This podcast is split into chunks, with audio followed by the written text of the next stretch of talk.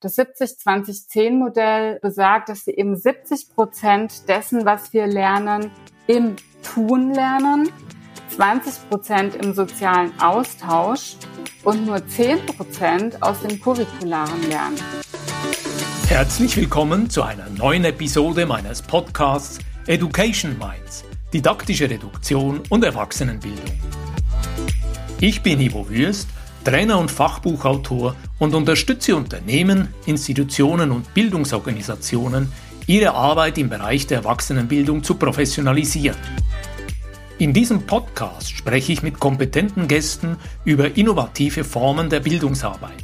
Du gewinnst wertvolle Hinweise und Inputs rund um das Thema didaktische Reduktion und Erwachsenenbildung. Ich freue mich, dass du heute wieder mit dabei bist. Willkommen zu einer neuen Podcast-Folge in der Reihe Education Minds, didaktische Reduktion und Erwachsenenbildung. Heute bei uns auf Besuch Dr. Patricia Wunner. Hallo Patricia, schön, dass du mit dabei bist. Ein herzliches Hallo auch von mir. Ich freue mich sehr, heute hier sein zu können. Patricia, du bist vom Hintergrund Erziehungswissenschaftlerin und Expertin für New Learning. Wo kommst du her? Erzähl uns etwas aus deinem Leben. Ja, genau. Ich habe mich im Rahmen meiner Dissertation mit äh, informellen Lernkontexten beschäftigt und herausgefunden, dass die einen ganz wesentlichen Beitrag für unsere persönliche Entwicklung leisten, sowohl für unsere persönliche Entwicklung als auch für unsere berufliche Entwicklung. Und diese Erkenntnis, die lasse ich heute immer noch in meine Arbeit einfließen. Ich bin als äh, Dozentin tätig in der Uni und in der Erwachsenenbildung und arbeite auch als Coach und als Laufbahn- und Karriereberaterin. Und all das, was ich sozusagen als Ziel verfolge in meinen Tätigkeiten, ist eben zum einen, dass ich Menschen bei ihrer persönlichen Entwicklung unterstützen möchte und gleichzeitig oder auf der anderen Seite eben Organisation dabei begleite, eine neue Lernkultur zu etablieren. Patricia, jetzt heißt ja die heutige Episode New Learning, Lernen neu gedacht. Meine Einstiegsfrage an dich, wie definierst du New Learning? Ja, ich möchte New Learning unter drei Aspekten vielleicht ganz kurz äh, skizzieren, die für mich unter anderem eine zentrale Rolle spielen. Zum einen wird New Learning ja häufig mit neuen Medien, mit KI, aber auch mit Blended Learning in Verbindung gebracht. Und das ist aus meiner Sicht ein ganz wesentlicher Teil von New Learning. Der beschreibt nämlich das Setting, in dem Lernen stattfindet. Und das verändert sich heute gerade auch durch die neuen Technologien zunehmend mehr. Dann New Learning im betrieblichen Kontext. Da geht es häufig um die Frage, wie Mitarbeitende sozusagen ihre Performance optimieren können. Und der dritte Aspekt ist für mich ein sehr, sehr spannender. Das ist nämlich der Aspekt der Selbst- und Potenzialentfaltung. Den finde ich wahnsinnig spannend und wenn ich da anknüpfe, sind für mich nochmal drei Punkte ganz wesentlich. Das ist einmal, woher entstehen eigentlich Lernprozesse? Und das ist einmal ein Bedürfnis, das wir Menschen vielleicht spüren. Das heißt, dieses Bedürfnis, etwas zu lernen, das kann aus einem Arbeitsprozess heraus äh, entstehen. Das kann sich aber auch an meinen Wertorientierungen oder aus diesen Wertvorstellungen äh, heraus entstehen oder einfach äh, eben Interessen, die ich habe, die zu verfolgen. New Learning umfasst für mich einen ganz, ganz wesentlichen Aspekt, nämlich des sozialen Austausches, des sozialen Miteinanders. Und der Grundpfeiler, würde ich sagen, ist Reflexion. Ohne Reflexion können wir keine Kompetenz entwickeln. Und es geht eben darum, wirklich Erfahrungen zu verarbeiten und ein Bewusstsein zu schaffen.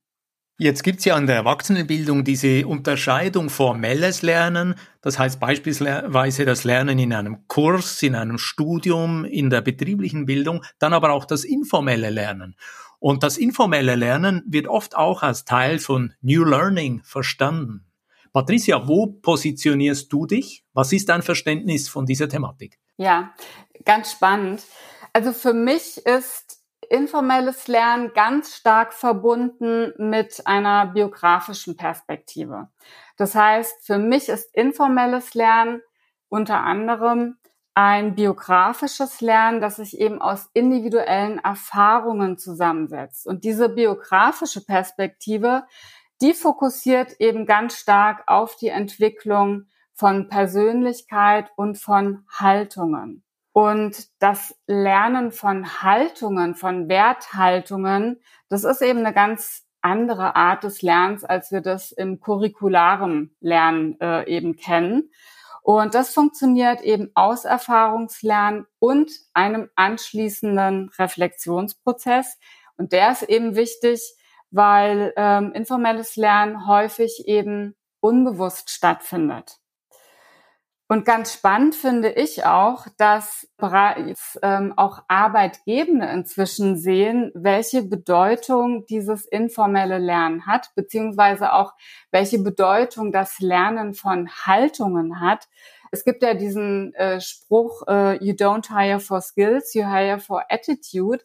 Das heißt, auch Arbeitgebende haben inzwischen erkannt, dass nur der reine Blick auf die Qualifikation von Mitarbeitenden eben nicht unter Umständen dazu führt, dass man die lange halten kann, sondern es geht wirklich auch darum, die Person als Ganzes anzugucken, sie mit ihren Werten, eben mit ihren Haltungen wahrzunehmen. Und im besten Falle gibt es da Überschneidungen zwischen der Organisation und dem oder der jeweiligen Mitarbeitenden. Und eins will ich noch ergänzen. Es geht bei diesen, ich bin nämlich hier schon, schlag schon die Brücke zum, zum betrieblichen Lernen. Und da geht es eben auch ganz häufig darum, um die Frage, wie bringen wir informelles Lernen ins betriebliche Lernen rein? Und äh, welche Rolle das spielt, finde ich, macht ganz deutlich das äh, 70-20-10-Modell. Das ist, glaube ich, inzwischen schon äh, weit bekannt. Ich will es noch kurz ähm, erläutern. Das 70-20-10-Modell besagt, dass wir eben 70 Prozent dessen, was wir lernen, im Tun lernen, 20 Prozent im sozialen Austausch und nur 10 Prozent aus dem curricularen Lernen. Und ich finde, das muss man sich mal bewusst machen. Ja, also wenn man es nochmal zusammenzählt, äh, sind es 90 Prozent unserer Kompetenzen, die wir für den Arbeitsprozess eben brauchen und einsetzen, diese 90 Prozent stammen aus informellen Lernen. Das ist sehr interessant. Diese Zusammenstellung der Zahlen scheint mir sehr plausibel, 70, 20, 10. Und mich nimmt jetzt Wunder von dir zu hören, Stichwort Lernziele. Gibt es die beim informellen Lernen auch? Weil ich habe dich so verstanden, das informelle Lernen ist ja eher ein unbewusstes Lernen. Ja, genau. Also die Lernziele im informellen Lernen, gerade eben unter so einer biografischen äh, Perspektive auch, die sind sehr diffizil. Ich will auch das an einem Beispiel äh, versuchen deutlich zu machen. Also ich beispielsweise bin in die Arbeitswelt gestartet mit einem ganz bestimmten Mindset. Ja, also ich will da mal ein Beispiel nennen. Ne? So sei froh, dass du einen Job hast, ja, ich als Geisteswissenschaftlerin. Arbeite hart, damit du deinen Job behalten kannst. Sag immer ja, wenn du eine Aufgabe übernehmen sollst. Überstunden, kein Problem. So, das funktioniert vielleicht ein paar Jahre lang. Ja, ich äh, mit mit diesen teilweise auch Glaubenssätzen. Also ich muss immer funktionieren, ich muss immer äh, bereitstehen. So jetzt bekomme ich nach ein paar Jahren vielleicht eine jüngere Kollegin. Und äh, diese Kollegin geht ganz offen von Anfang an damit um, dass ihr ihre Freizeit wichtig ist, dass äh, ihr ihr äh, Privatleben wichtig ist und äh, sie ähm, sagt also von Anfang an, Überstunden mache ich wirklich nur im absoluten no Notfall. Ja.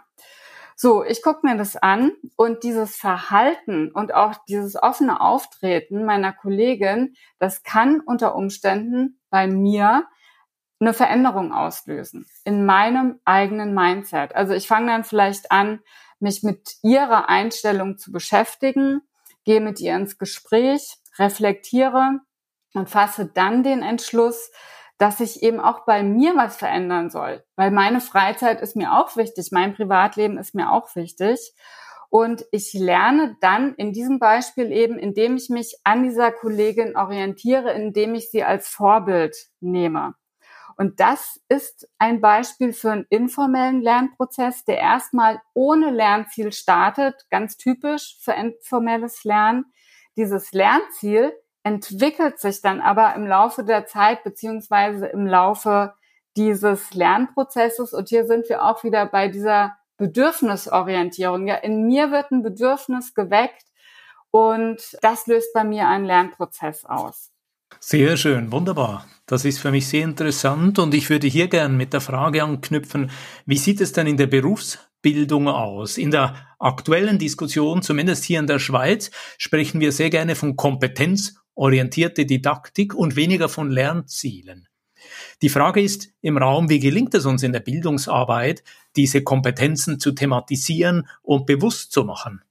Ja, Erstmal finde ich das wahnsinnig spannend. Äh, das zeigt nämlich, dass es zunehmend mehr ums Lernen geht, ums Lernen von Kompetenzen, also um diesen Prozess. Es geht weniger um dieses curriculare Vermitteln von Wissen. Das hat ja auch so was Statisches, finde ich, ja, weil dieses Wissen verändert sich schnell. Wir wissen gar nicht, ob das in einem Jahr noch aktuell ist unter Umständen. Da ist ganz, ganz wichtig, der didaktische Rahmen. Und ja, das, was du jetzt, diese ganze Diskussion, die du jetzt geschildert hast, finde ich, und auch die Entwicklung, die ähm, bringt eben für uns als Trainerin und als Lehrende neue Herausforderungen mit sich. Denn es erfordert von uns wirklich ein Umdenken in unserem Selbstverständnis. Aus meiner Sicht ist die Aufgabe von TrainerInnen, die verändert sich heute, gerade in Bezug auf das informelle Lernen, und zwar dahingehend, dass sie eben, dass wir eben nicht mehr starr im Curriculum starr vorgegebene Inhalte vermitteln, sondern dass wir vielmehr die Aufgabe haben, den Lernrahmen zu organisieren, also die Bedingungen bereitstellen, die notwendig sind, um informelles Lernen zu fördern, um dem Raum und Zeit zu geben. Und das ist aus meiner Sicht so wichtig, weil das eben auch die Entwicklung unserer Persönlichkeit äh, fördert. Patricia, jetzt heißt ja unsere neue Podcast-Reihe Didaktische Reduktion und Erwachsenenbildung. Wie sieht das mit der Reduktion im New Learning aus?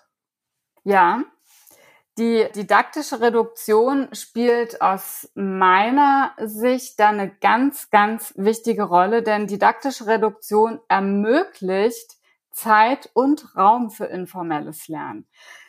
Ich bin der Überzeugung, dass wir strukturell verankerte Freiräume brauchen, um diese informellen Lernprozesse zu fördern. Und da kommt dann eben didaktische Reduktion ins Spiel.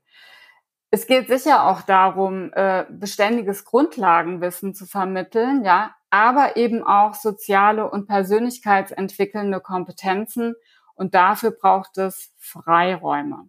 Im Übrigen nicht nur in der Schule, Hochschule oder äh, in der Weiterbildung, sondern ich finde durchaus auch äh, in den Betrieben, in Organisationen, äh, da gibt's schon äh, ganz tolle kleine Leuchttürme, ja, also Unternehmen beispielsweise, die ihren Mitarbeitenden eine äh, Vertrauenslernzeit zur Verfügung stellen oder ermöglichen. Das sind dann, was weiß ich, zwei Stunden in der Woche, die die Mitarbeitenden zum Lernen nutzen können und sich ganz selbstbestimmt eben ihr Lernen aussuchen können. Finde ich wahnsinnig spannend. Das ist ein interessantes Beispiel, auch eine schöne Begrifflichkeit, Vertrauenslernzeit. Im Idealfall ist das auch Freude-Lernzeit und Inspirationslernzeit.